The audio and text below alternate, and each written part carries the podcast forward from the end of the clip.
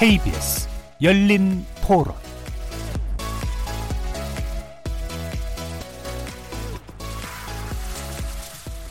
안녕하십니까. KBS 열린 토론 정준희입니다.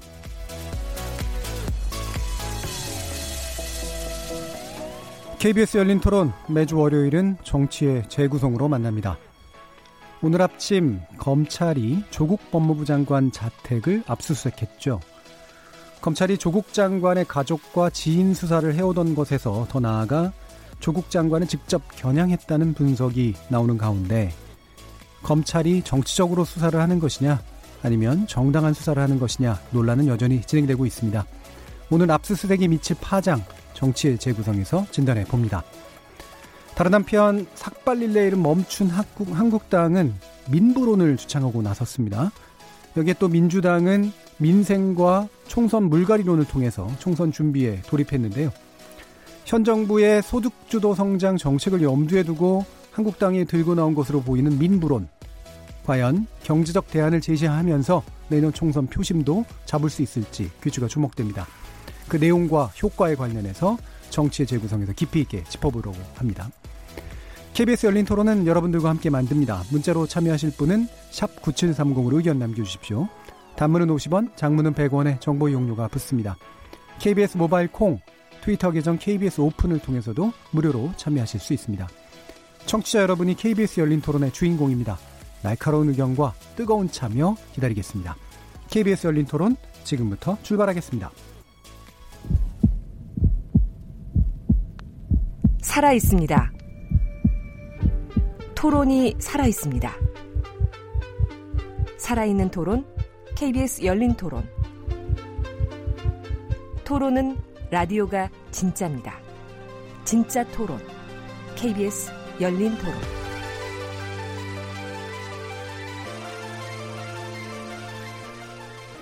자, 먼저 재난방송 관련해서 안내해 드릴 내용이 있는데요. 오늘 오전 6시 40분에 경기도 김포 지역 양돈 농가에서 아프리카 돼지열병 의심이 되는 신고 사례가 접수돼서 검사 중에 있다고 합니다. 양돈 농가에서는 축사 내 외부와 주변에 대한 소독, 진입로에 충분한 생석회 도포, 그리고 출입자 통제 등 철저한 차당 방역을 실시해 주시기 바랍니다. 자, 그럼 정치의 재구성 함께 해주실 네 분의 논객 소개하겠습니다. 먼저 최병묵 전 월간조선 편집장 나오셨습니다. 네, 안녕하세요. 자, 그리고 고재열 시사인 기자 함께 하셨습니다. 네, 안녕하십니까. 이준석 바른미래당 최고위원 나오셨습니다. 예, 안녕하세요. 그리고 김준호 변호사 함께 하셨습니다. 네, 안녕하세요. 자, 이렇게 네 분과 진행하는 KBS 열린 토론 월요일 코너 정치 재구성은 영상으로도 생중계되고 있습니다. KBS 모바일 콩 보이는 라디오를 통해서 보실 수 있고요. KBS 모바일 어플리케이션인 마이케이에 접속하시거나 유튜브 들어가셔서 KBS 일라디오 또는 KBS 열린 토론 검색하시면 지금 바로 저희들이 토론하는 모습 영상으로도 보실 수 있습니다. 구독 많이 눌러주시고요. 의견도 남겨주시기 바랍니다. 어, 못 들으신 분들은 나중에 팟캐스트로도 들으실 수 있고 매일 새벽 1시에 재방송도 됩니다. 자 이렇게 함께할 방법까지 안내드렸고요. 정치의 재구성 본격적으로 시작해보겠습니다. KBS 열린 토론 자, 이번에 검찰이 여러 가지 압수수색을 했는데 드디어 이제 조국 법무부 장관의 자택 압수수색까지 들어갔죠. 오늘 아침에 일어난 일이고요. 어, 뭐, 아무리 이제 법무부 장관은 법무부 장관의 일을 하고, 그 다음에 검찰은 검찰의 일을 한다고 하지만, 이른바 지휘계통 속에 있는 법무부 장관의 집에 대한 직접적인 수사를 하는, 그리고 수색까지 벌이는 거는 아무래도 좀 이례적으로 보이긴 합니다. 자, 이것이 가져올 또 정치적인 파장이 만만치 않을 테요. 많을 텐데요. 어떻게들 전망하시는지 일단 간단히 의견 듣고 시작하겠습니다. 최병국 기자님. 네. 자, 우선 방배동 자택을 했는데 그게 정경심 교수를 노리고 한 거냐 조국 장관을 노리고 그렇죠. 한 거냐 이제 예, 이런 예. 비판이 있을 수 예. 둘이 같이 살다 보니까 그렇죠. 그런데 이제 문제는 그 그냥 바깥에서 보면 아마 검찰도 그런 판단을 했을 것으로 보이는데 부부가 같이 살지만 여하튼 그거는 조국 장관이 사는 곳이란 말이죠. 네. 그러니까 조국 장관을 겨냥했다. 음. 이렇게 보는 것이 크게 무리는 아닌 것 같고 그렇게 된다면 지금까지 안 하다가 지금 뒤늦게 압수수색을 한 거 아닙니까? 그런 것으로 본다면 검찰이 아 이제 조국 장관도 피의자 선상에 왔다 하는 판단을 한 것이 아닌가 저는 그렇게 봅니다. 예. 그래서 이제 정경심 교수 같은 경우는 뭐 이제 그 관련해서는 수사가 꽤 진전이 됐기 때문에 아마 곧 소환을 할 것이고 소환한 이후에 조국 장관도 지금 현재 피의 선상에 있는 그 선상에서 수사를 조금 더 진척을 하는데 아마 뭐뭐 뭐 나중에 무슨 뭐 구속영장이 들어갈지 뭐 기소가 될지 어쩔지는 지금 섣불리 예상할 수 없고 예. 다만 피의 선상에 오른 거 올랐다는 사실을 검찰이 거의 내외에 확인해 준 것 아닌가 이런 음. 생각은 듭니다. 예. 일단 정경심 교수에게 향했던 것에서 이제 조국 장관까지 포함되는 것 같은 그런 분위기이고요. 아마도 이제 방조라든가 이런 오늘 흘러나올 얘기로는 이제 그런 쪽으로 이제 초점이 맞춰져 있는 거 아닌가 싶은데 고재열 기자님 어떻게 보세요? 네. 저도 음뭘 가지고 간다라 가지고 들어갈 가지려 가져가려고 들어간다라는 그거보다 어, 들어가는 것을 보여주는 것 행위가 더 중요했다고 네. 보고요. 그러니까 어, 지금 현재 수사가 이렇게 들어갈 만큼 압수 수색을 할 만큼 우리는 진척돼 있다라는 걸 과시하는 음. 이제 뭐 그런 측면이 있어서 이제 그렇게 좀 컨텍스트적으로 읽어봐야 될 이제 측면이 있다고 생각하고요. 근데 지금 계속 추석 이후로도 뭐 여러 가지 어떤 피의 사실이 공표되고 있는데 그런 부분에 대해서는 저는 조금 이제 그뭐 이번에 어떤 어 지켜보기에 조금 그 부분은 검찰이 예. 좀 페어하지 공정하지 않다라는 그런 생각이 들어요. 그러니까 장관은 분명히 나는 이 수사에 대해서 보고를 받지 않겠다. 음. 나는 어 수사 과정의 어떤 내용에 대해서 감찰하지 않겠다. 그리고 어, 수사에 대한 어떤 뭐 지휘나 그런 거 하지 않겠다. 그렇게 무관 그렇게 했, 는데 그렇다면 이제 어, 제가 봤을 때 추석 이후로 이제 장관의 취임한 뒤에 있어서 뒤에 벌어진 수사에 대해서는 수사는 당연히 열심히 잘 해야 되지만 예.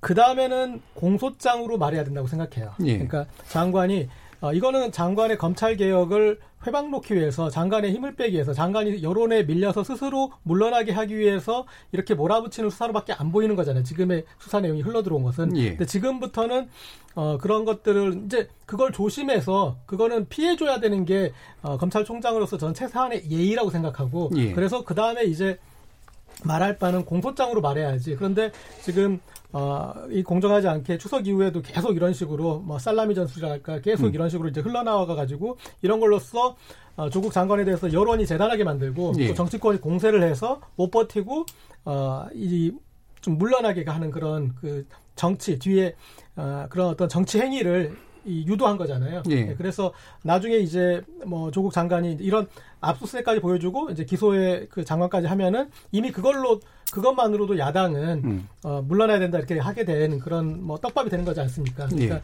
지금의 일련의 전개 양상은 검찰은 지금 수사를 하고 있는 게 아니라 정치를 하고 있다. 아, 수사도 음. 하고 있지만 수사도 하고 있지만 정치를 더 열심히 한다. 그렇게 저는 좀 규정 내릴 수 있다고 생각합니다. 예. 지금 이제 그 윤석열 총장 같은 경우에 이제 피의 사실 공표가 내지 이게 흘러나가는 거를 이제 막겠다라고 단속을 선언했는데 기사는 계속해서 나오고 있단 말이에요. 뭘 막으셨는지. 네. 근데 이제 또 최근 기사의 양상들을 보면 이제 검찰을 인용하는 기사들이 이제 많았다가 어, 이제 아마 맥락적으로 이제 받은 거겠죠. 그러니까 네. 받은 내용을 직접 얘기하기보다는 이제 맥락으로 이제 기사에 녹여내는 방식을 좀 더 많이 쓰는 것 같은데 여전히 이제 검찰에서 뭐 본질적으로는 저는 그런 예. 차이는 없는 것 같습니다. 어느 정도 흘러나오지 않았으면 이제 작성되지 네. 않을 이제 그런 기사들이 나오고 있다라고 이제 보시는 거네요. 자 이준석 최고위원. 저는 그러니까 피의 사실 공표에 대한 부분, 그러니까 예를 들어 가장 최근 들어서 많은 말을 하고 충격을 안겨줬던 사람, 예를 들어 그 PB 직원 같은 경우에 네. 그분은 이제 검찰에서 이미 정경심 교수 및 조국 가족 일, 조국 장관 일가에 대한 부정적인 진술을 했죠. 그렇다면 그분이 나와가지고 우리가 그분이 되어보자면은 할 수 있는 가장 합리적인 방법은 밖에 나와서 기자들에게 똑같이 이야기하는 겁니다. 예. 왜냐하면 본인은 거기서 공범의 위치에서 벗어나고 노력하는 거기 때문에 그렇기 때문에 피의 사실 공표가 실제로 검찰 측에서 이루어진 것인지 왜냐하면 피부 직원을 수사했다는 것 정도는 누구나 알고 있는 것이고 추가 취재가 들어갈 수 있는 부분이기 때문에 그거는 확언을 하기 어렵다 이런 측면이 있고 저는 지금 상황에서 아까 이제 야당이 뭐 그런 어떤 기소를 바탕으로 공격을 할 것이다 아니면 퇴진을 요구할 것이다라고 보시는데 저는 기소는 오히려 여당에서 이제 어 움직임을 촉발시키기 가능성이 높다 이렇게 보는 것이 지난주에도 제가 한번 언급했지만 대통령께서 지금의 인사를 사실상 철회 하실 수 있는 타이밍이 그렇게 많지가 않습니다. 조국 장관 또는 가족에 대한 기소가 이루어질 때 한번 가능하고 두 번째로는 야당이 어, 해임 건의안 등을 제출해가지고 그럼 제가 봤을 때 무난히 통과될 거라 봅니다. 여당 내 반란표가 있기 때문에 그럴 것이라 보고 아니면 세 번째로는 뭐 1심 기다리자 이런 건데 저는 그 후 뒤에 말한 두 가지 그러니까 해임 건의안이나 1심 기다리자 이건 워낙 정치적 부담이 총선 앞도 크기 때문에 대통령께서 아마 스스로 이제 기소가 이루어지게 되면 또는 구속영장 청구가 이루어지게 되면은 어, 결단을 하시지 않을까 이런 생각하고 그게 오히려 대통령께서 지금 하셔야 될 정치다 저는 이렇게 봅니다. 음, 네, 그게 여당에서 나온다라는 건 반란표를 의미하시는 건가요? 왜냐하면 이런 사안은 이제 해임 건의안 같은 경우는 인사에 관한 표결이기 때문에 국회법상 무기명 투표를 하게 되어 있습니다. 예. 그렇기 때문에 뭐 당연히 야권에서는 조국 장관의 해임에 찬성표를 던질 것이고 그에 더불어서 지금 뭐 우리가 익히 이름을 알 것도 같은 다소 지금 사태에 부정적인 그런 어, 관망을 하고 있는 여당 내 의원들 그리고 특히 내년 선거를 우려할 수밖에 없는 어떤 수도권 기반의 의원들이나 이런 분들은 뭐 무기명인데 이름 안 나오는데 어떻습니까? 자기 딴에는 애당심으로 이걸 그냥 어, 찬성표를 던질 수 있다 이런 생각이 됩니다. 예, 알겠습니다. 김주리 변호사님. 지난 주말에 익성 펀드 까지 이제 익성까지 압수수색을 금요일인가 검찰이 예. 하고 나서 이제 남은 거는 조국 장관 집밖에 없죠. 그럼 이제 조국 장관 집을 압수수색했으면 이제는 공소장에 이제 기재 사실을 정리하기 위한 시간을 이제 검찰이 필요로 하는데 그 시간을 벌기 위해서 사실 지금까지 나온 거에서 추가적으로 어마어마한 결정적인 것들이 지금 새로 뭐 몇몇 대학원 그리고 이제 그 장관 집에서 크게 나올 거라고 저는 보지는 않거든요. 예. 그러니까 이거는 그냥 수사에 칼을 더 버르기고 세상의 주목을 더 끌기 위한 다수간의 이제 지연 시간을 지연하고 확보하기 위한 전술이다. 그래서 이 다음은 뭐냐? 이 다음은 이제 정경심 교수에 대한 소환이 이제 안 되면 이제 구속영장을 청구를 하고 예. 뭐안 되면 이제 재청구까지 만약 하고 음. 그리고 마지막에 조국 장관을 뭐 피의자 신분이든 참고인 신분이든 비공개 소환 정도로 예. 가닥을 타면 그 다음에 이제 공소장을 제출하는 음. 그 시간이 이제 한 20일에서 뭐 길게는 한 달까지 하여튼 10월 중으로까지는 계속 이 국면이 좀 끌고 갈 거다. 그 예정된 그 되게 어떻게 보면 검찰의 수사 기법을 아는 사람들이 보기엔 되게 뻔한 시나리오대로 그냥 step by step 차곡차곡 가고 있는 것 같아서 음, 더 이상 압수수색으로 뭐 할 수 있는 건 없겠네요. 그렇고 압수수색에 음. 갖는 이제 의미가 뭐 그렇게 음. 크다고 생각하진 않고 여론전을 위한 거라고 생각을 하고요. 이제 그 이준석 최고위원께서 얘기하신 이제 언제 진퇴가 가능하냐 혹은 결단이 필요한 시점이 있겠냐라는 거에 관해서는 고민이 되겠죠. 조국 장관까지 기소가 된다면 그때는 어, 분명히 물러나야 되는 거 아니냐 이런 여론이 좀 더 커질 수도 있고요. 예. 정경심 교수까지 기소하느냐 뭐 여기에 따라서 좀 또 갈릴 수가 있어서 아마 그 부분에 관해서 국회나 청와대에서 고민은 많이 있을 것 같습니다. 그런데 해임 건의안이 통과될 것 같지는 않아요. 되게 쉽게 어, 불참하면 되거든요. 그래서 음, 김명 무기명을 알기 되게 쉬운 방법은 당론으로 예. 음, 본회의에 들어가지 마라 다 빠져라라고 얘기하면 음. 누가 남았는지 안 남았는지 되게 카운트가 되게 쉽고 공천을 앞둔 순간이기 때문에 평소에 해임 건의안과 달리 좀 그 움직이지 않는 그런 좀 오히려 어, 유보적인 태도를 취할 원래, 원래 개인적인 생각으로는 이쯤 되면 장관이 물러나야 겠다고 생각하는 민주당의 의원들이 분명 있겠지만 그렇게 쉽게 행동하기는 쉽지 않을 것이다. 이렇게 좀 왜냐하면 민주당이 빠지면 과반 참석이 과반 의결로 그냥 되거든요. 그렇기 때문에 사실 그것도 그냥 열어주는 길이다 이렇게 보면 됩니다. 네, 뭐 정, 정의당도 참석 안 할 수도 있고 음, 그러니까 그러면 그거 뭐 같이 뭐 넘어가겠다는 거고요, 제 생각엔. 아니 저는 이제 이 말씀을 제가 꼭 드려야 되고 싶은데 여권에서는 자꾸 피의 사실 공표 얘기를 하잖아요. 예. 근데 그 저도 뭐 법조 기자를 했습니다마는 법조 기자들이 얼마나 이 기사 한 줄 팩트 하나를 챙기기 위해서 노력을 하고 뭐 이러는지 저는 너무 폄하하는 것 같아서 예. 그 말씀을 제가 드리고 싶은데 그 아무리 잘 막아도 응? 검찰총장이 막겠다고 하죠. 아무리 잘 막아도 또 열심히 하는 기자들이 있으면 다 못 막습니다. 그거를. 그 저희가 저는 이제 언제 취재를 했냐면 전두환 노태우 비자금 사건 때, 그러니까 오래된 얘기지만 그때 이제 검찰 취재를 했는데 그때도 뭐 안 막았나요? 그때도 철저히 막았습니다. 그래서 심지어는 저희 저는 그때 뭐 팀장을 했기 때문에 저희 팀원 중에 하나는 어디 이렇게 잠입 취재를 들어갔다가 문을 잠그는 바람에 그 안에서 갇혀서 뭐 몇 시간을 있었던 적도 있고 예. 뭐 쓰레기통 뒤지는 거 그때 처음 저 시작했던 시도했던 건데 그 이후로 이 세절기에 들어가면 그때까지는 세절기가 이렇게 한 줄로 갈았어요. 근데 그게 들통이라고 나서는 이제 그다음부터는 이렇게 십자로 갈아요. 뭐 이런 거 저런 거 그래서 취재 기법이라는 게 참 무궁무진한데 그래서 검찰이 자 이거를 피의사실 공표 우리 안 하겠다라고 해서 그럼 기사가 한 줄도 안 나오느냐 그렇지는 않아요. 네. 그러니까 지금 나오는 거를 뭐 다 검찰이 흘려주는 거다라고 얘기하는 것은 정말 기자들의 능력 자체를 좀 폄하하는 거라고 생각을 합니다. 어떤 방식으로든 기자 저 그쪽은 뭐 막으려고 한다고 할지라도 기자는 그거를 취재를 해야 돼요. 물론 전모를 주... 취재하진 못하죠. 예, 어느 게 더 좋은 것 같으세요? 지금은 네? 이제 흘리는 게좀더더 많은 것 같으세요? 아니 아니면... 저는 취재가 더 중요하다고 생각합니다. 그러니까 중요한 건 당연히 그런데 아니 중요하기도 하고 예. 아니 그러니까 취재에 의해서 나오는 게 훨씬 많다고 보죠. 예. 저는 흘리는 건 제가 확인을 못했기 때문에 음. 취재에서 나오는 것이 훨씬 많다고 보고 왜 그러냐면 당장 한국투자증권 김모 씨 같은 경우도 그 조사받고 나오는 거 기자들하고 만났잖아요. 음. 그런데 그런 걸 가지고 뭐 무슨 혹시 기사의 작성 기법상 검찰 관계자 뭐 이렇게 해가지고 얘기했을 수는 있어요. 그러나 그렇다고 해서 그런 게 다 검찰한테 들은 얘기냐? 그렇지 않습니다. 그러면 법조 출입해본 사람은 다 압니다. 네, 근데 검찰 관계자라고 얘기하는 것 자체가 문제네요, 그러면. 그렇죠. 그건 네. 이제 기사의 작법상 좀 음. 문제가 있다고 보여지는데 다른 맥락으로 한 건데. 그러면 그럼 예. 두 가지. 예, 변 제가 그래서 기자분들이 억울해하는 분들도 되게 많고 예. 이제 시민들이 또 많이 신뢰를 못하지 않습니까? 그래서 기자들을 한번 취재를 해봤습니다. 그래서 보통 하는 얘기가 하나는 이거죠. 평소에 예를 들어 사법농단 때에 비해서 어, 취재하기 좀 어렵다. 훨씬 어렵다. 그래서 검찰이 훨씬 그 전보다 좀 세게 보안을 유지하려고 노력하는 건 맞다. 예. 2번 티타임을 하고 있는 건 맞다. 음. 네, 근데 소위 티타임이라고 하는 게 급할 때 공보수사 준칙에 따르면 구두로 기자들한테 얘기를 하고 그 얘기한 부분은 서면으로 위에다 보고를 하게 돼 있습니다. 그래서 공보수사 준칙을 지킨다고 할 수 있는 건데 이른바 그 공보수사 준칙 이 현재는 적용된다고 한다면 피의 사실 공표를 못 하는 게 아니에요. 금지해 놓고 있는 게 아니거든요. 예.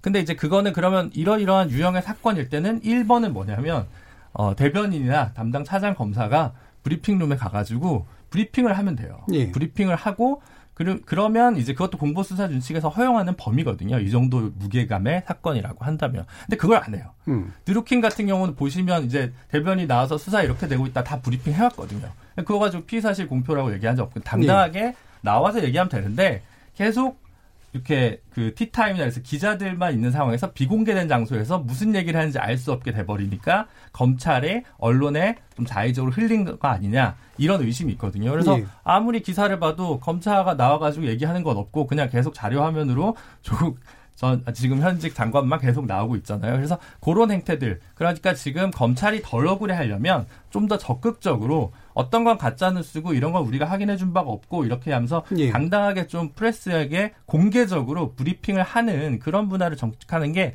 지금 정치적이지 않고 그냥 성역 없는 검사를 독립성 있게 하려고 하는 검찰의 노력이다를 반증하려면 공보 수사 준칙을 준수하면 된다 이런 알겠습니다. 말씀을 좀 드리고 예를 들어 지금 조국 장관 그 자택에 대한 압수수색 같은 경우도 어떻게 기자들이 미리 정보를 입수해 가지고 거기 가 있을 수 있느냐 뭐 이런 것들 말이 많은데 사실 지금 제가 아는 기자들만 해도 그 조국 장관 자택의 300m 거리에 카페에 상주하고 있는 기자들이 있습니다. 그러니까 바로 그건 그런, 그렇게 어려운 문제는 아닌 것 같고요. 그러니까 그런 공소 어떤 사실을 들여다보려고 하느냐에 대한 정보라든가 이런 거는 이제 의심할 만하죠. 근데 당장 이제 인터넷상에서 그런 네. 어떤 언론 취재에 대한 이제 불신이 그렇죠, 이제 뭐좀 거예요, 확산되는 뭐. 계기는 그런 사진 하나 띄고 올려놓고 어떻게 압수수색하는데 미리 알았을까? 뭐 이런 식으로 그냥 대중에게 네. 이야기하거든요. 근데 뭐 저도 취재를 많이 당해보는 입장이긴 하지만은 그 안에 보면 이제 아까 최 기자님 표현하셨던 기법이나 뭐 다소 과잉으로 열심히 한다 이런 지점도 있을 수 있겠지만은 불법이라는 부분은 기자들도 상당히 조심스러워합니다. 예. 네, 그러니까 그거는 뭐 제 생각에 완전 다른 영역인 것 같습니다. 알겠습니다. 이 피사실 공표에 관련된 문제는 저희가 또 수요일 날 토론에서 좀 더 깊이 있게 좀 다뤄보려고 하니까요.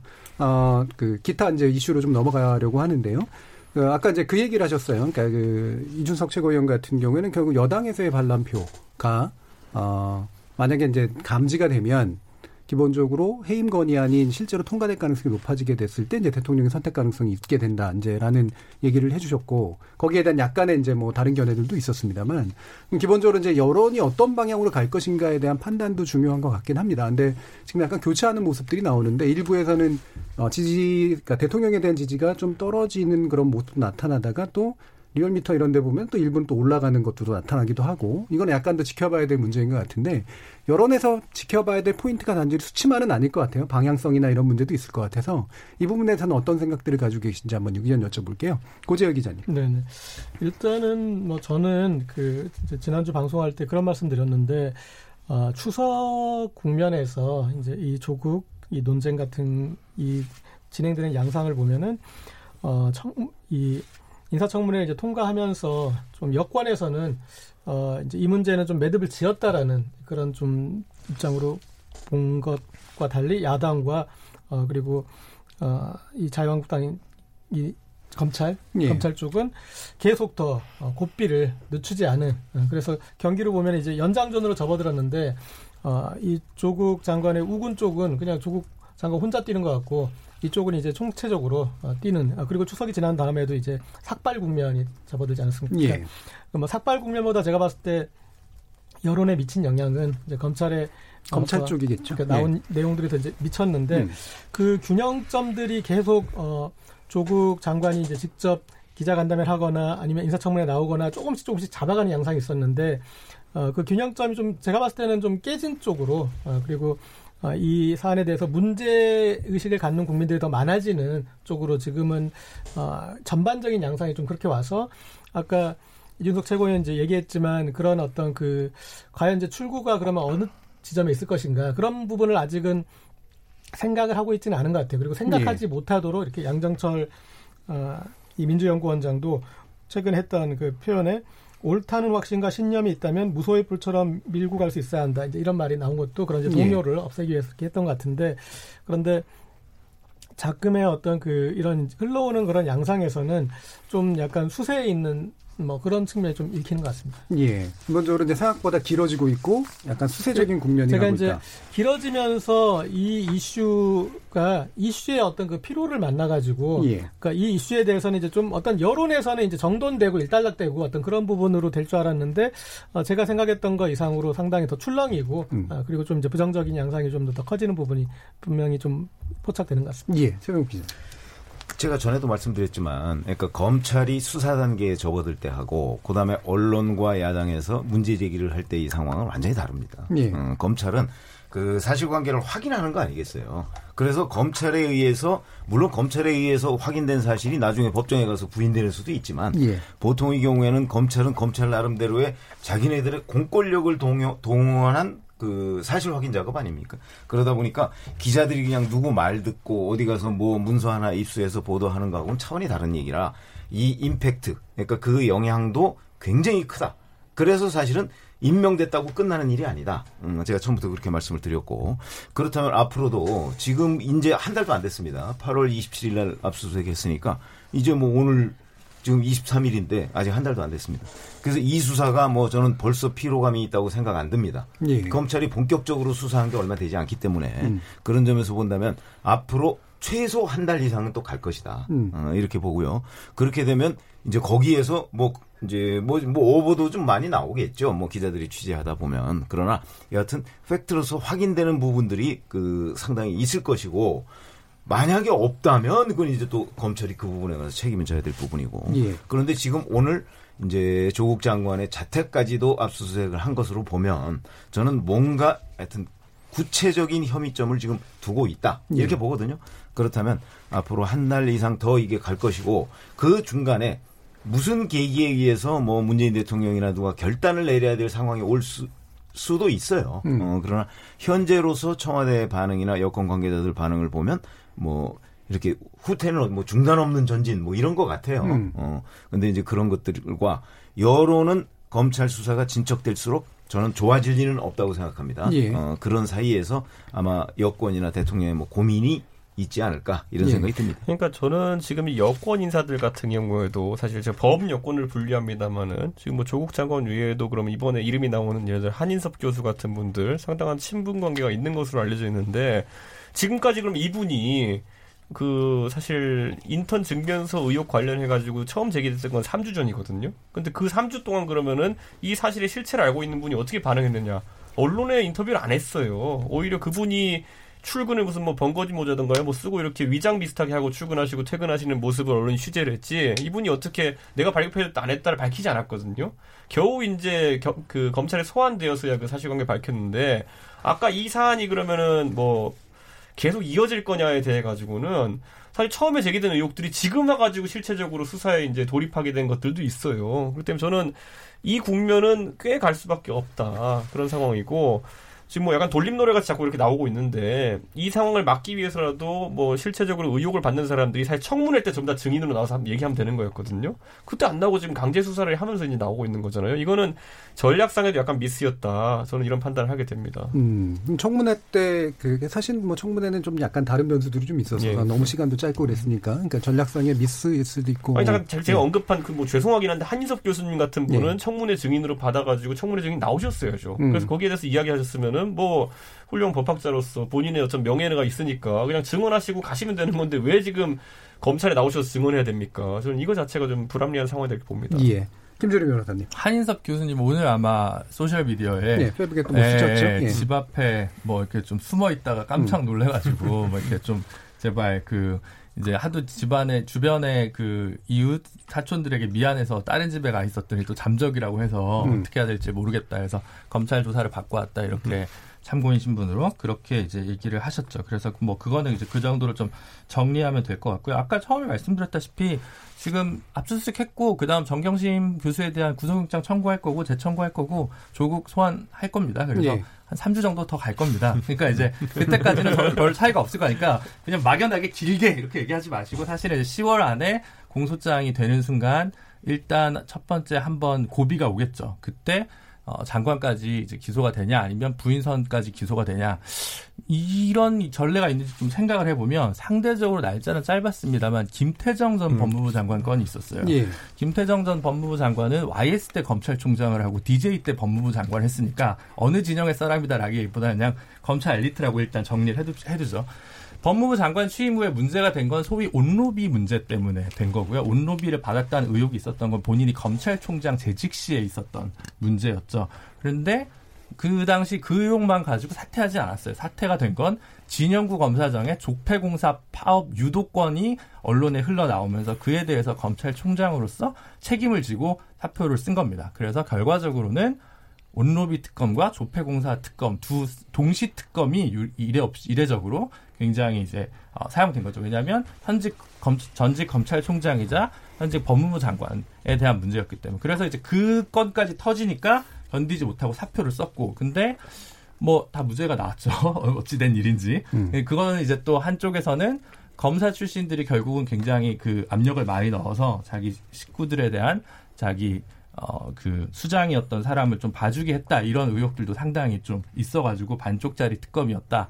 뭐 개혁적 변호사가 특검에서 쫓겨나기도 하고 뭐 그 수사 관련해서 협조가 제대로 안 이루어지기도 하고 뭐 여러 가지 쟁점이 있었습니다만 그래서 부인까지만 기소가 됐을 경우에는 어, 좀 버틸 수 있는 가능성이 좀 남아있긴 하다. 근데, 그게 이제 바람직하냐 안 바람직하냐는 그냥 우리 사회가 이제 새로 합의를 만들어갈 문제인 것 같아요. 이제 그동안은 임명직, 특히 법무부 장관이면 이게 좀 다르기 때문에 과연 이런 경우를 용인 가능할 것인가? 왜냐하면 수많은 이제 국회의원들이나 뭐 도지사 이런 분들은 이제 대법원 확정 판결 날 때까지 자리를 유지하고 세비를 예. 받지 않습니까? 그래서 그 문제는 어떻게 볼 거냐는 건 이제 또 우리 사회가 새로운 길을 가고 있는 거기 때문에 예단하기 좀 어려울 것 같은데 다만 이 문제가 국민들 입장에서는 좀 피로감이 들고 좀 정리가 됐으면 좋겠다는 사람이 아마 제일 많을 거예요. 예. 그러니까 뭐 검찰 개혁이 중요하지 조국 장관 수호가 더 중요한 거냐라고 보는 입장에서 보면 조국 장관이 물러나고 검찰 개혁이라도 되면 좋은 거 아니겠습니까? 사실. 그러니까 검찰도 우리가 검찰 개혁을 반대하는 게 아니라 조국 그 장관이 문제가 있어서 장관직에서 물러나야 한다고 생각하는 거지 뭐 검찰 개혁을 반대하는 건 아니지 않겠습니까? 적어도 윤석열 총장이 청문회에서 한 얘기대로만 따르면. 예. 그래서 사실 이 상황에서 키는 원래는 패스트 트랙에 바른 미래당이 쥐고 있는 거예요. 원래는. 어, 전 몰랐습니다. 모르셨어요. 네. 제가 제가 몇 주 동안 참다가 이제 네. 천기를 한번 누설하는데 네. 바른 미래당에서 검경 수사권 조정 공수처 끝까지 합의 처리해서 패스트트랙 통과하겠다 본회의. 대신 조국은 내려라. 안 그러면 패스트트랙 공조 없다. 이렇게 얘기를 하면 돼요. 음. 그러면 퇴로가 열립니다. 근데 바른미래당은 지금 하나의 당이 아니어서 당 대표가 얘기를 해도 유승민계 안철수계에서 그걸 허용할지 안 할지 아무도 알 수가 없어요. 근데 사실은 바른미래당에서도 반조국 연대를 같이 하자마자가 지역별로 그리고 개파별로 좀 다릅니다. 근데 제가 생각하기에는 중도개혁 보수 정당은 단순히 삭발쇼를 하는 보수 정당보다는 개혁적인 면모를 가지면서 합리적인 문제 제기와 대안을 제출하는 정당, 이 정당의 포지션이거든요. 그렇게 하려면 조국을 내려라 수사 결과는 뭐 그대로 받으면 될 것이고 대신에 검찰 개혁 우리가 동의한다. 이렇게 긍정적으로 하면 포인트를 딸 수 있는데 지금 바른미래당 내부에 그런 리더십과 consensus가 형성될 수 있을지 사실은 그 키를 쥐고 있거든요. 제가 볼 땐 그렇습니다. 제 핸드폰, 예. 제 핸드폰 해킹당하고 있는 느낌입니다. 예. 사실 그런 부분에 대해서 준비를 하고 있는 부분이 분명히 있고요. 그래서 뭐 사실 조국 사태에 대해서 반정부 투쟁 쪽으로만 이것이 흘러가는 것에 대해서 뭐 바른미래당 내에 뭐 저희 같이 함께하는 사람들은 비슷한 인식을 하고 있고 그런데 그것이 이제 뭐 단순히 이분법적으로 뭐 fast track에 올라 있는 사법 개혁안의 찬성 반대에 따라 가지고 그 개혁 의지나 아니면 뭐 미래 비전이 달라진다 이렇게 보진 않고요. 저희 나름대로 좀 조정안을 내려고 하고 있습니다. 그거는. 예, 예 알겠습니다. 그럼 한 가지 좀 김준우 변호사께 질문을 드릴게. 지금 자유한국당이 한재의 어, 조국 장관에 대한 직무 효력 정지 가처분 신청을 했잖아요. 이게 또 사실은 만약에 된다고 해도 시간이 걸릴 문제인데 이게 나름대로 의미 있는 어떤 시도라고 보시나요? 아니 그 지금 계속 정치의 사법화가 비판되고 음. 있는데 또 사법 그적 도구를 자꾸 형성하는 걸 좀 좀좀 이제 좀 이해가 좀 되지가 않고 예. 현재 당과에서 만약에 기소가 된 상황에서라면 음. 그 효력정지 가처분을 판사가 인용할 가능성이 있겠지만 음. 아직까지 피의자 단계인지 참고인 단계인지 알 수 없는 당, 단계라면 판사는 사실은 그냥 기각할 음. 가능성이 저는 크다고 보거든요. 예. 그러면 그냥 뉴스 한 줄을 더 내기 위한 음. 그래서 뭔가 저는 이런 말 참 싫어, 싫어합니다만 자유한국당에 있는 또 어느 공천 꿈나무 변호사께서 또 시간을 내 가지고 할 일 없는 서면을 쓰지 않았을까 이런 생각이 들고 음. 그래서 그런 동원은 너무 이제 당 대표 원내 대표가 둘 다 법률가라서 생기는 문제인 것 같아요. 예. 그런 수단을 자꾸 쓰는 거는 그 제가 볼 때는 우리 정치가 나갈 길은 좀 아닌 것 같아서 좀 안타까운 생각이 듭니다. 음. 그래서 제가 이건 그냥 사실대로 말씀드리면요. 사실 야권 그 공조의 틀 하에서 지금 자유한국당 바른미래당 같은 경우에는 최소한 국정조사 이후에 해임 건의안을 처리하자라는 묵시적 공감대가 이루어져 있습니다. 왜냐하면 아까 말했듯이 해임 건의안은 지금 정치권 인사들 적어도 여의도에서는 내면 72시간 내 통과다라는 건 거의 뭐 자연스럽게 받아들여지고 있고 그로 인해 가지고 예를 들어 여권에서 지금 이제 이뤄지고 있는 수사나 아니면은 뭐 국정조사 가능성에 대해 가지고 오히려 끄어버릴까봐 그런 부분을 좀 의, 그 우려하고 있기 때문에 사실 자유한국당이 그건 저도 비판합니다. 편법을 쓰는 거죠. 그러니까 해임 건 그렇게 하려면 해임 건의를 내야죠. 정치적인 주장이니까. 그런데 그걸 교묘하게 지금 사법적인 주장으로 네. 가가지고 네. 지금 직무 정지를 때려달라고 법원에 요청하는 것은 그건 정치하는 사람 입장에서 아주 비겁한 행위고요. 만약 그게 진짜 지금 조국 장관이 업무를 수행하는 게 국익에 너무 침해된다. 그래가지고 당장 이 사람 의 직무를 하루라도 빨리 끝내고 싶다 그러면은 다 같이 해임 건의안 내고 치워야죠 그거는. 예. 근데 그거는 약간 김준호 변호사가 지적한 부분이 맞습니다. 예. 그러니까 좀 두서가 음. 두서가 좀 없는 그런 행위가 나오고 있는데 근데 뭐. 이 야당에서 얘기하는 뭐 특검이니 국정조사니 얘기들은 나오고 있지만 현실적으로 봤을 때는 지금 검찰 수사에 맡기는 게 가장 어떻게 보면 가혹한 그리고 뭐 전례 없이 대대적으로 하고 있는데 여기서 다른 수단을 얘기하는 건 수사학이지. 그러니까 지금의 뭐 어떤 그런 큰 의미는 없을 것 같고 그다음에 이게 나중에 어떤 정치 영역으로 가면 아까 이제 김준일 변호사가 뭐 청기능설로 말씀하셨지만 그러니까 뭐 그런 이제 이 개혁이란 걸 무엇으로 볼 것인가 그런 지점이 발생하는 것 같아요. 개혁이 그럼 조국이란 사람인가 아니면 아 어, 그런 이제 그 공수처 설치나 수사권 분리나 그런 제도인가 그런 질문도 오는 시점이 있고 그리고 거기에서 또 어떤 선택의 여지들도 발생하는 부분들이 그러니까 좀 정치 영역으로 어떤 그 그런 부분들도 지금 현재의 어떤 그 흐름으로는 어, 좀 보이고 있지 않나. 그리고 이제 예. 조국 장관이 어떤 그 검찰 개혁의 이제 여러 행보들을 어, 이 법무부 내에서 하고 있지만 그게 어, 그런 행보가 이 그런 제도의 개혁, 어, 그런 공수처 설치 그리고 이 수사권 분리의 어떤 그 제도, 그 법률안 그것 보다 더 강력한 것들이 그 안에 있는가? 예. 그러니까 이 시행령으로 할 수 있는 거 모든 걸 하겠다지만 그런 부분에서 지금 저는 그런 이제 어떤 본질적인 것들은 어떤 제도 쪽이 아닌가 하는 그런 좀 생각이 듭니다. 예. 자 그러면 약간 더 이제 넘겨가지고요. 지금 이제 한국당이 뭐 여러 가지 물론 카드들을 계속해서 내고 있는데 일단은 삭발 릴레이는 멈춘 것 같고 어, 부정적인 이제 여론도 일부 나오고 그랬기 때문인 것 같은데요. 어, 황교안 대표가 이제 어제 직접 민부론 발표한 게 저는 관심이 좀 가는데 일단은 이제 2030년까지 가구당 연간수도 1억 원을 만들겠다. 그리고 중산층 비율을 70% 달성하겠다. 뭐 민부론 내용 굉장히 많습니다. 근데 그 중에 제가 제일 눈에 띄는 건 국부를 키우는 게 아니라 이제 민부가 키워져야 된다. 근데 이 부분이 저는 사실은 그렇게 투명해 보이진 않거든요. 이 부분에 용어 그러니까 용어 자체가 예. 국부라고 할 때 그 국부가 국가 전체를 가리키는 것인지 아니면 이른바 이제 정부라든가 공공 부분을 가리키는 것인지 이것도 좀 불분명하고 그래서 어떻게 앞으로 보세요? 뭐 강론이 나오지 않겠습니까? 예. 어, 국부라고 하면 사실은 뭐 민부 없이 어떻게 국부가 있겠어요? 그렇죠. 예. 그렇죠. 국민들이 각자 저 음. 총생산이 많아져야 예. 나라의 총생산이 많은 거 아니겠어요? 그렇습니다. 그러니까 그게 뭐 개념상으로는 혹시 분리할 수 있을지 모르겠으나 실질적으로는 뭐 국부나 민부나 뭐 그 바탕은 비슷할 것이다 이런 생각이 들고 예. 그 근데 이제 저는 그 이런 느낌은 들었어요. 이게 너무 포괄적이다. 음. 어, 이런 생각이 들더라고요. 아니, 뭐, 뭐, 2030년까지 뭐, 가구당 소득 1억, 왜 한 1억 5천 하죠?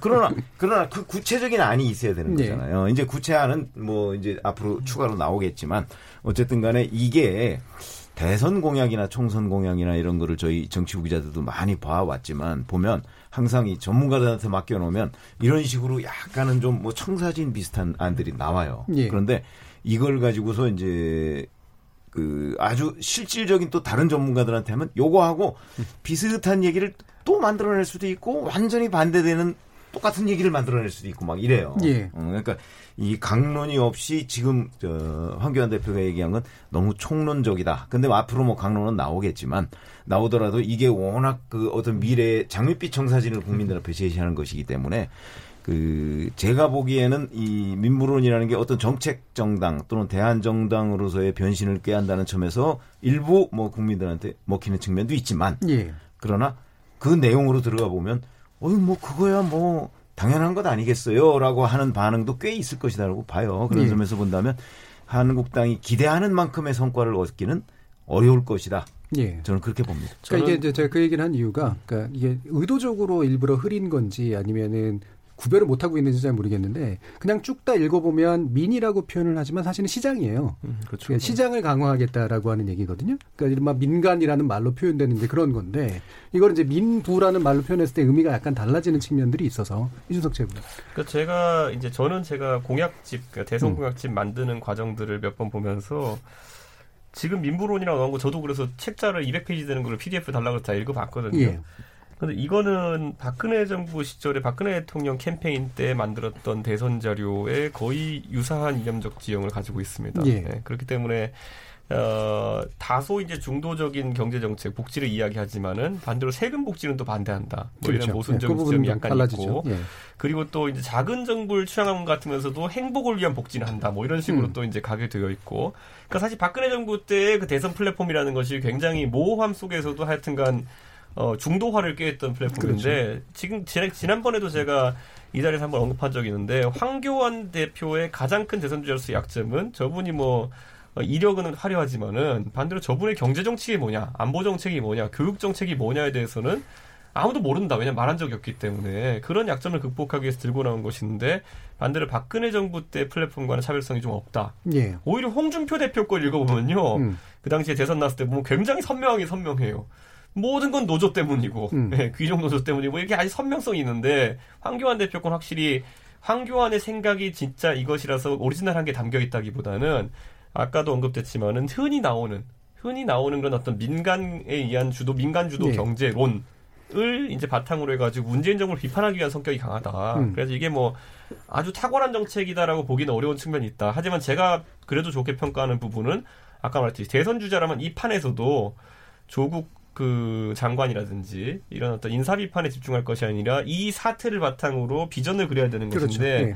이 민부론이랑 경제 정책인데 조국 장관이 경제 정책을 내놓은 건 아니잖아요. 그러니까 약간 이 맥락이라는 게 약간은 어긋나 있긴 하다. 그러니까 음. 지금은 확실히 대선에 아 그 총선에서 공정사회에 대한 담론이 뜰 것인데 예. 그 공정사회에 대한 담론은 이거 제가 전부 다 읽어봤는데 오히려 담겨 있지 않습니다. 오히려 자유방임적이고 오히려 상당 부분 민간에 의존하겠다라는 취지로 들어가 있기 때문에 저는 약간 그 황교안 대표 지금까지 어디 가렵던데 긁긴 긁었는데 지금 시점에 딱 맞는 어떤 정책 메시지는 아니다 이런 판단을 합니다. 예전에 이제 경제가 망했다라는 그런 어떤 그 프레임을 만들면서 나오는 준비하기 시작한 그, 그 전에부터도 물론 이제 준비가 돼 왔겠지만 네. 그게 이 시점에서 이제 나온 듯한 느낌 뭐 그런 게 좀 더 들거든요. 이런 거 하나는 분명하죠. 네. 여하튼 그 문재인 정부가 추구해온 소득 주도 성장이라는 건 폐기하겠다 우리가 되면 그렇죠. 이런 거는 예. 이제 그런 메시, 메시지는 분명해요. 예, 예. 어, 예. 그런데 그런 메시지 외에 반대한다는 거 메시지 외에 그러면 자기네들이 이제 그걸 폐기하고 뭘 어떻게 한다는 것은 바로 이제 시장에 맡기겠다 뭐 이런 거 예. 아니겠어요. 근데 이제 시장에 맡기겠다는 거 우리가 잘 알지만 약간은 좀 막연하죠. 막연합니다. 이제 아니 그런 것들이 사실은 그 공약이나 이런 거에 일반적인 특징이기도 해요. 물론 예. 그, 그러니까 예, 사실은 좀 근데 이제 이 대목에 뭐 본인이 이런 걸 발표하는 건 저는 뭐 의미는 있다고 생각해요. 왜냐하면 네. 계속 장애 투쟁을 하면은 민생을 왜 안 돌보느냐 그런 그 비판에 직면하게 되니 이런 것도 좀 발표하면서 two-track을 하는 것도 좋고 예. 그러나 황교안 대표가 삭발을 하신다고 그래서 스님이 될 수 없듯이 또 이렇게 프리젠테이션 한다고 그래서 스티브 잡스가 되는 거 아니거든요. 그러니까 네. 그런 본인은 그걸 상정하셨겠지만 어 이게 발표를 한다고 해서 그게 진정성 있게 그리고 설득력 있게 그리고 개념적으로 잘 받아들여지는 건 절대 아닌 것이고 음. 어, 좀 그래도 박근혜 정부에서는 이를테면 경제민주화를 하면서 그 상징 코드를 가지고 있는 김종인 전 수석을 썼잖아요. 음. 네, 그런 바탕으로 그러니까 만약에 어떤 특정 인물을 세우고 어, 그리고 어, 이 인물이 얘기하듯이 우리는 이 인물이 그 어떤 경제 코드에 상징이 있고 어, 그 정도 돼야지 어떤 그 무게감을 가지고 갈 수 있었을 텐데 좀 그런 부분은 제가 봤을 때는 좀 안 된 것 같고요. 그리고 어 이게 이제 정치인들의 어떤 경제 정책이란 거는 따지고 보면 다부, 대부분 다 모순 형용이거든요. 그렇죠. 네, 네. 그런 모순 형용인데 어, 여기에 대해서 이제 민부론이라고 내세워서 보니까 그 이 김두관 의원이 어, 이거 이제 원 저작권을 중, 이렇게 저, 이 주장하셨는데 제가 봤을 때는 원 저작권을 주장할 차원 아닌 것 같아요. 네, 그것도 좀 이상해요. 네, 뭐, 이거는 여기서 얘기하는 민부로는 완벽한 뭐 신자유주적인 자유방임주의적인 그런 그런데. 마타, 예. 바탕이고 또 이제 이제 뭐 하루 이틀 지나서 어, 경제 전문가들이 이 본질을 더 이렇게 좀 설명을 해주겠지만 이것도 수사학으로 무너질 수 있어요. 그러니까 이거에 대해서 다시 규정을 내리면 이거는 빈부격차를 더 어, 늘릴 수 늘리고 있다.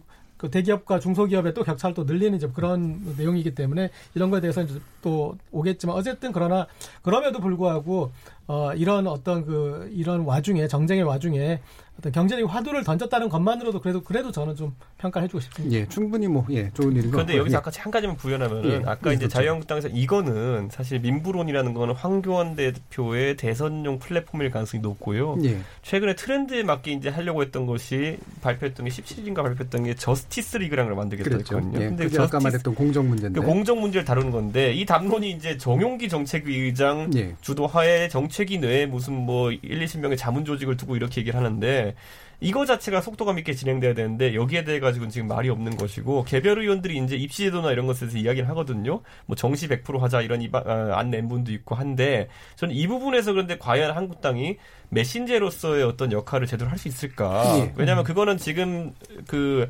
공교롭게도 뭐 어떻게 문제가 될 건지 모르겠으나 조국 장관 자녀들의 문제가 터지고 나가지고 또 그 다음에 이제 자유한국당 측 인사들의 문제 같은 그렇죠. 것도 예. 또 터지고 있고 뭐 이런 것들에 따라 가지고 생각보다 이 메시지 오히려 지금 장에 적시적소에 들어가 있는 메시지 자체는 굉장히 약해질 수 있다고 그러니까 생각하는 거죠. 비유하면 예. 저렇게 얘기를 할 수 있는 것 같아요. 뭐냐면 지금 등이 가려운데 에, 이 황교안 대표 민부로는 머리를 긁어주는 거다. 예. 그러니까 지금 사실은 우파 포퓰리즘이 창고할 수 있는 너무나 좋은 어떤 그 이 숙주가 된 게 대한민국의 상태라고 생각합니다. 그러니까 어, 일단 경제가 좀 안 좋아지고 있고 어, 그런 이제 어, 리세션 그런 게 나타나고 있고 그 다음에 20대가 어, 소외되고 그다음에 공정 이슈에 대해서 문제 제기를 하는 그러니까 예. 이 정부의 어떤 그걸로부터 강한 반발을 반감을 가지고 있고 그리고 이 기득권 엘리트 386 엘리트에 대해서 아 당신들은 예전에 노무현 시절에 우리가 무능하다고 비판했었는데 지금 보니까 당신들은 그것뿐만이 아니라 당신들은 기만적이야 그리고 부패했어 음. 그러니까 그런 이런 이게 모든 것들이 우파 포퓰리즘이 창궐할 수 있는 숙주가 너무나 된 상태인데 예. 그 그것을 그런 불만과 아, 그런 것들을 묶어내서 폭발하게 할 수 있는 그런 촉매가 되는 걸로는 아닌 것 같아요. 제가 봤을 때. 뭐 그래서 민부론 자체로는 뭐 아닌 예, 것 같고. 그걸, 저, 그걸 할 수 있었으면 지금 야당하고 있지 않죠. 이미 뒤집혔겠죠. 네. 네. 김재룡 변호사님. 아니 네. 정책 내놓은 건 좋죠. 그리고 뭐 예. 뭐 장명도 어쨌든 나름 열심히 하신 거니까 뭐 그거 가지고 가타부터 얘기하긴 하는데 내용적으로는 사람들이 기억할 만한 심볼이 될 만한 정책은 없는 것 같아요. 음. 소득주도 성장 폐기 외에는. 그 외에는 어, 오히려 박근혜 정부가 MB 정부 때보다 5년을 뒤에 나타났기 때문에 대선 공약 기준으로 혁신했던 지점에서 다시 MB 정권 시절 정책으로 좀 돌아간 듯한 느낌이 있거든요. 예. 그러니까 적어도 경제민주화 담론의 김종인 어, 수석을 갖다 전 수석을 갖다 데리고 오면서까지 좀 어, 끌으려고 했던 그 당시 시대의 요구라는 것들이 있었고 그거를 기민하게 되게 잘 받아안은 게 박근혜 당시 대선 후보였는데 이번 정책은 보면 복지는 좀 다 뒤로 가 있고 규제를 완화하고 어, 원전을 다시 살리고 부동산을 활성화하고 뭐 최저임금은 동결하고 계속 이런 정책들은 어, 그냥 자유한국당 다운 정책이에요. 근데 네. 자유한국당 다운 정책인데 자유한국당이 10년 전에 정책이라고 저는 오히려 보이고 이제 박근혜 정부 내에서는 최소한 좀 다른 방식을 하려고 했던 것 같거든요. 그러니까 예를 들어 세금을 깎아준다고 하는데 이제 상속세랑 증여세는 서민이랑 아무 상관이 없는 음. 현재 세제에서 아무 상관이 없습니다. 대부분 상속세와 증여세 상관이 없어요. 그건 가진 사람의 그거거든요. 그러니까 그 연간 가구당 연간 소득 1억이라고 하는데 이건 아마 4인 가구 기준인 것 같은데 젊은 층이 보기엔 2인 가구, 1인 가구가 많아요. 여전히 그러니까 자기가 발 딛고 있는 풍경이 어디인가 자유한국당이 그거를 좀 사실 보여줘서 좀 씁쓸하죠. 근데 그거는 자신의 지지 기반에 기반한 정책이니까 뭐 우리 당은 원래 당론이 이렇다라고 얘기하면 사실은 할 말은 없는데 다른 쪽에서 보면 그럼에도 불구하고 여러 가지 예를 들면 국민들은 근로소득자들 같은 경우도 지금 연말정산에서 세 공제로 해서 돌려본 돈이 꽤 많습니다. 그래서 소득이 좀 낮은 쪽에 있는 분들은 세금을 별로 내지 않아요. 그래서 어떤 분들은 오히려 증세를 해야 된다고 얘기를 하는데 그런 사람들이 생각하는 건 오히려 그게 아니라 지금 돈을 많이 버는데 여전히 탈세하고 있는 고소득자들이 많다. 이걸 음. 잡아내는 게 필요하다. 오히려 이런 식이거든요. 세율을 그대로 두고도 어, 암흑 경제에 있는 돈을 많이 가져올 수 있다. 예를 들어 5만 원권을 폐지해서 마늘밭에 있는 5만 원을 꺼내놔라. 이런 게 사실 오히려 박근혜 정부가 우리가 세수는 인상하지 않지만 보편 복지를 늘리고 그렇죠. 네. 그러면서 이제 가겠다고 했던 거는 그에도 미달한다라고 하는 것은 아, 저, 제가 볼 땐 정책적으로는 분명한 퇴행이다. 근데 내용을 별로 기억하지는 않을 테니까 황교안 총리가 황교안 전 총리가 황교안 현 대표가 드디어 경제 문제도 한 발 내딛었다. 지지층에서 이제 그렇게 인식하겠지만 다른 당내 경쟁자가 보면 아직 황교안 대표가 어, 경세가로서의 면모는 좀 갖추지 못했구나라고 빙긋 웃고 있을 수는 있겠다라는 생각이 듭니다. 그래서 이거 중요한 게 요 다음에 잇따르는 인재 영입을 사람들이 주목할 겁니다. 왜냐하면 사실 경제라는 거는 사실 이론을 복잡하게 설명한 것보다 상징적인 인물이 있으면 되는 네. 거거든요. 사실 과거에 이명박 대통령이 뭐 지금 와서는 다른 평가가 있을 수 있겠지만은 747 했을 때 다른 사람이 하면 좀 왠지 우스운 얘기일 것 같은데 뭐 그런데 왠지 경제 전문가로 본인 자처는 이명박 대통령이니까 될 것 같았다. 그게 사실 이제 그 대선 캠페인의 큰 틀이었던 것이고 그 뒤에 안철수라는 사람도 뭔가 첨단 벤처 기업을 해 성공한 사람이다 보니까 저 사람이라면 할 것 같다. 그게 들어가야 되는 거거든요. 그런데 박근혜 대통령은 태생적으로 경제나 실무에 대해 가지고 약할 것 같으니까 아까 언급되었던 김종인 경제수석을 이제 불러왔던 것이고 그럼 황교안 대표도 지금 계속 이제 지적되고 있는 것이 아까 당 대표와 원내대표가 둘 다 율사 출신이라고 이제 얘기했지만은 그런 측면에서 경제 전문가가 누구냐? 그러니까 섀도우 캐비넷을 할 만한 정도까지 이데올로가 보여야 되는데 그게 안 보이고 있는 상황 속에서 황교안 대표의 민부론이라는 것이 탄력을 받기 위해서는 총선 전까지 그 인재영이 있어야 되는데 그게 어떻게 가시권에 나오냐에 따라 가지고 지금 말하는 것들이 탄력을 받을 수도 있고 아니면 그냥 아까 그 김준일 변호사 표현대로 그냥 평소 자유한국당 하던 대로 자유한국당 했네 뭐 이 정도의 느낌으로 그칠 수도 있습니다. 외려 예전 대처정부 시절의 정책하고 상당히 유사해요. 근데 저는 외려 관심 갖는 게 저스티스 저스티스 리그인데 네. 왜 영어인지는 잘 모르겠습니다만 영화 동명의 영화가 영화 이름 때문에 예. 이제 그렇잖아요. 아니, 이게 예. 정의당이 있어가지고 네. 정의당 홈페이지 주소가 저스티스 좀 오해지예요. 그러니까요. 예. 근데 제가 어떤 게 나올까가 사실 좀 되게 궁금해요. 저도 그래서 예. 그게 상당히 궁금했던 것이 이제 제 주변에 이제 젊은 저랑 교류하는 자영당의 청년들한테 니네 연락 왔냐 그랬더니 아니요 그러더라고요. 음. 그럼 어떤 분들과 작업하는지 궁금하고 그래서 정용기 정책 의장이 처음에 이제 표시했던 메시지가 무엇인지 살펴봤더니 이런 말이 있어요. 황교안 대표는 정말 가난한 고물삭집 아들이었으며 조경태 최고위원은 부친이 자갈치 시장의 지게꾼이었다. 정비경 최고위원도 가난한 군인 집안의 여러 자녀 중 하나였으며 이렇게 또 이제 인생사 얘기가 나오기도 했거든요. 사실 국제시장 분위기. 그러니까 이렇게 시작하면 가장 불쌍한 사람은 MB예요. 그러니까 뭐 술찌끼 매일 먹고 살고 그 스토리 있잖아요 보면은. 근데 그 스토리만으로 이제 사람들의 젊은 세대를 공감시킬 수 있느냐에 대해 가지고는 그렇죠. 윗세대들은 공감하겠지만 저는 이제 예. 시스템이다. 그러니까 우리가 뭐 어렵게 어릴 때 살아온 사람이 나중에 커 가지고 그렇지 않은 행태를 보이는 것도 자주 봤고 그게 등가로 나오지 않는 시대이기 때문에 저는 오히려 젊은 층의 수요나 이런 그 메시지를 잘 읽어낼 수 있는 사람이 있어야 되는데 음. 그 부분 굉장히 좀 약하고 이거 인재 영입도 또 제 생각에 요거 용이치 않을 것이다 이렇게 봅니다. 예, 알겠습니다. 어, 지금 자택 압수수색으로 조국 장관에 대한 강제 수사가 이제 또 어, 본격적으로 시작됐는데요. 이게 성역 없는 수사가 될지 또는 자기 권력을 지키기 위한 수사로 드러날지 또 한번 지켜봐야 되는 상태입니다. 그리고 자유한국당이 제시한 민부론 과거 보수 정권이 제시했던 것들보다 외려 후퇴한 느낌도 드는 측면도 있는데요. 과연 또 청취자 여러분들은 어떻게 느끼셨는지 그도 궁금합니다. 지금 여러분들께서는 KBS 열린 토론과 함께하고 계십니다.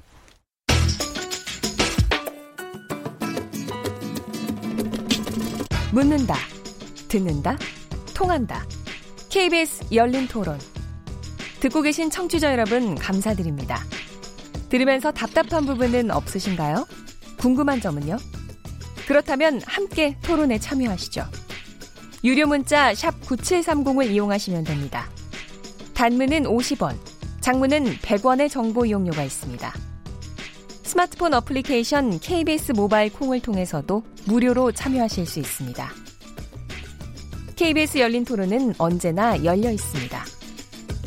듣고 계신 KBS 열린 토론은 매일 밤 1시에 재방송됩니다. 그럼 토론이 진행되는 동안 청취자들이 보내주신 의견 들어보겠습니다. 정희진 문자 캐스터. 네, 안녕하십니까. 문자캐스터 정의진입니다. 조국 장관 자택 압수수색 등 검찰 수사에 대해 청취자 여러분이 보내주신 의견 소개합니다. 먼저 6192님.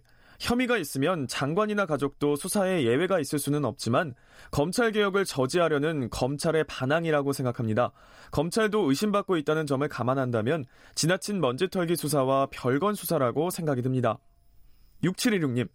이번 검찰의 수사를 보면서 이번에 성공하지 못하면 대한민국에서 검찰 개혁은 영원히 못할 것으로 보여서 미래가 걱정됩니다. 안타깝기도 하고요. 1967님. 살아있는 권력도 잘못이 있으면 조사해야겠지만 살아있는 검찰의 권력은 누가 견제하나요? 공수처가 답입니다. 유튜브로 왕종이님. 정치검찰의 정의는 간단합니다. 내 편 수사하면 정치검찰, 니 편 수사하면 정의로운 검찰. 유튜브로 헤이데님.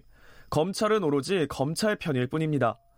콩으로 허브님, 검찰은 잘하고 계십니다 해주셨고요.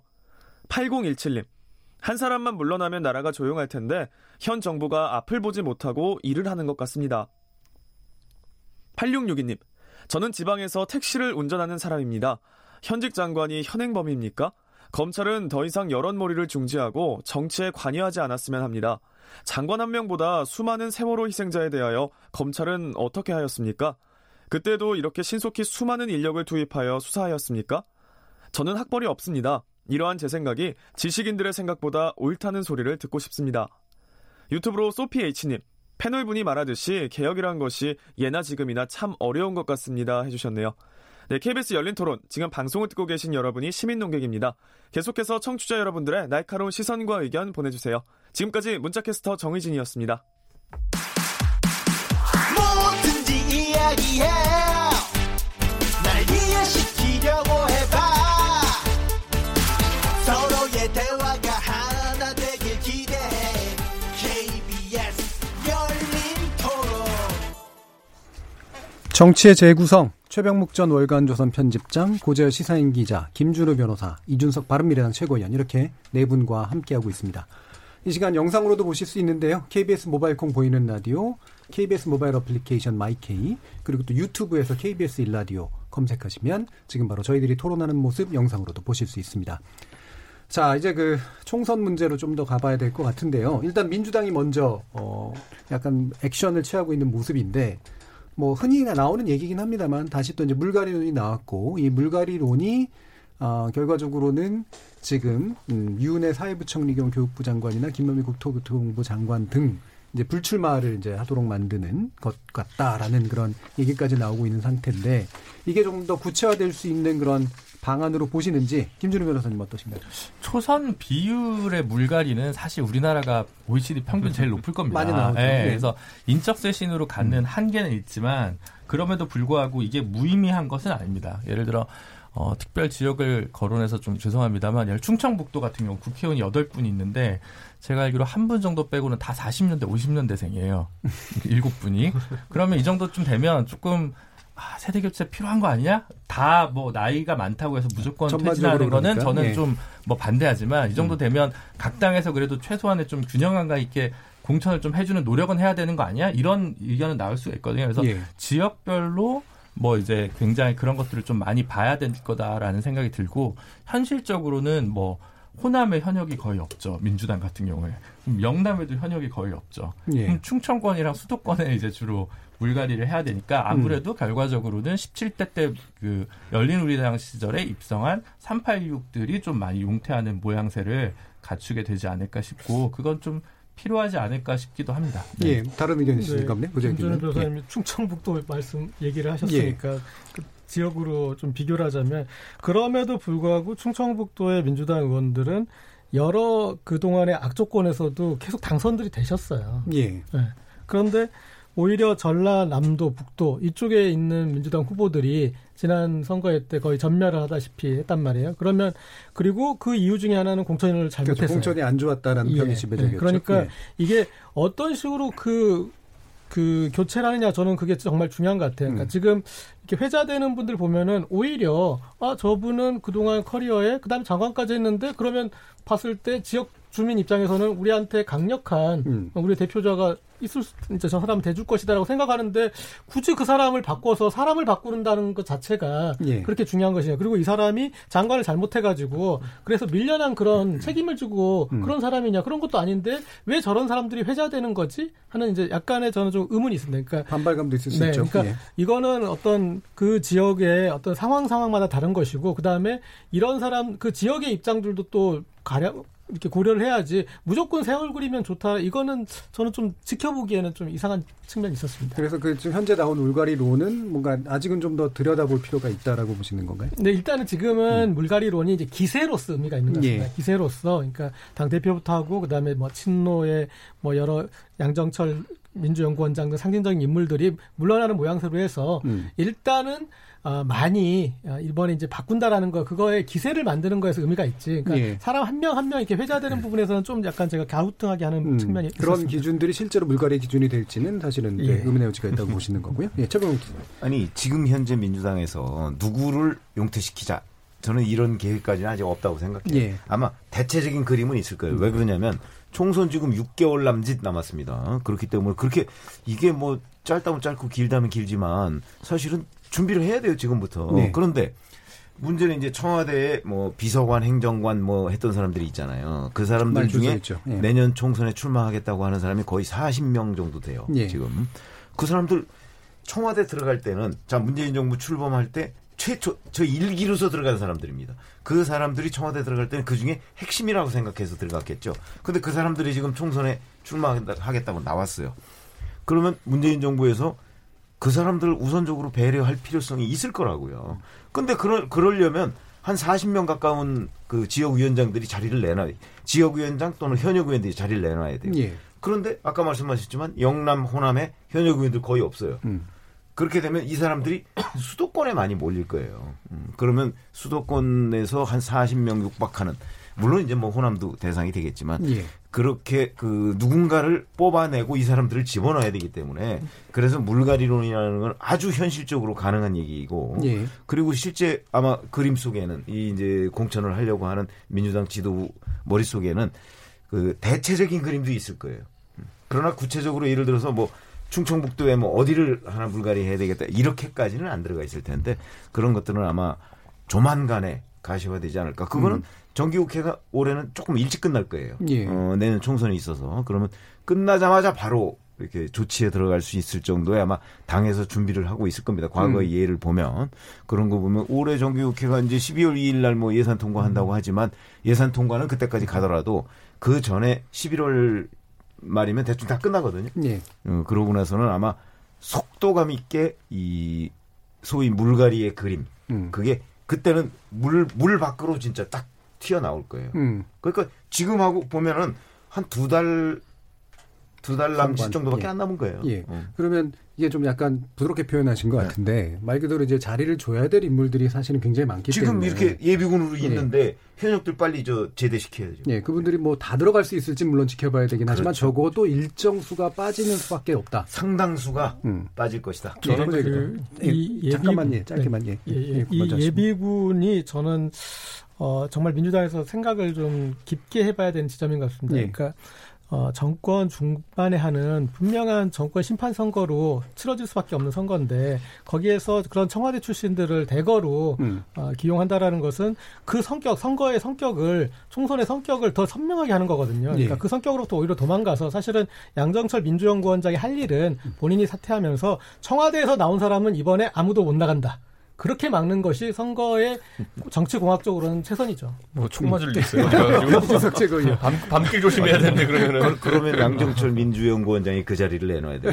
그러니까 그런 각오로 왜냐하면 지금 현재의 흐름은 예. 제가 이제 고 기자님 말한 것처럼 이제 사실 지금도 이 정권에 대해서 짠맛이 좀 강하다고 느끼는 분들도 있어요. 짠맛? 네, 그러니까 뭐냐면 지금 정권과 성향을 음. 같이 하지 않는 분들은 음. 너무 이념적 성향이 아. 강한 거 아니냐. 예, 예. 근데 이제 이런 식의 청와대 주도의 공천이 이루어지게 되면은 더 짜지거든요. 음. 그분들이 느끼기에는. 그럼 음. 중도층의 민심 이반을 또 이제 가져올 수 있는 것이기 때문에 저는 이런 생각을 해요. 사실 여당 시절에는 이 영당 임기 중에 다가오는 대통령 임기 중에 다가오는 공천을 어떻게 처리하느냐가 사실 그 정권의 성패를 가늠한다. 저는 네. 이렇게 보는 것이 박근혜 정부 때 생각해 보면 중간에 차가, 찾아온 공천에서 여당은 부릴 수 있는 묘수가 많습니다. 사실 국민들이 듣기에는 상당히 안 좋은 이야기지만은 뭐 소속된 말로 공기업 뭐 이사직이 아니고 제시할 수도 있고 공천 음. 살락한 사람들한테 여러 가지 빼줄 수 있는 곳들이 있는 곳들이 있겠죠. 뭐 좋은 음. 문화는 아니라 봅니다만. 예. 그러니까 그거를 그러니까 물밑에서 잘 해내는 것이 정권 성패에 중요한 것이 그것을 이제 안 하고 이제 사전 물밑 조정 안 하고 공천에 들어가게 되면 어떻게 되냐면요.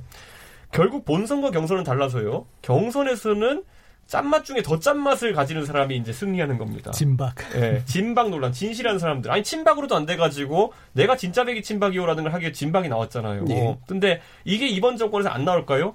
이번에 서울 지역에 제가 이제 연휴 때 돌아다니면서 추석 현수막 건걸 봤더니만은, 뭐, 뭐, 현역 의원 누가 건 것도 있지만은, 노, 아, 그 문재인 정부 청와대 행정관 출신 누구누구가 건 것도 되게 많아요. 그런 지역들은 전부 다 붙어보겠다고 나온 것들이거든요. 예. 근데 저는 여기서 이걸 굳이 우리가 어릴 때 많이 했던 노래에 비유하자면요.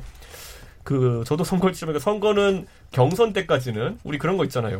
땅을 보고 왼쪽으로 계속 돌다가 총소리를 들으면 앞으로 달려나가라. 이런 거잖아요. 이 왼쪽으로 열심히 도는 사람이 결국에는 경선에서 이기는데 반대로 너무 열심히 돌잖아요. 땅 총소리 난 다음에 앞으로 달려가는데 옆으로 픽 쓰러져요. 그게 너무 돌아가지고 관성 때문에 관성 때문에. 네. 근데 지금 그 상황이 나올 수 있는 것이 당장 바로미터가 된 것이 조국 사태다. 음.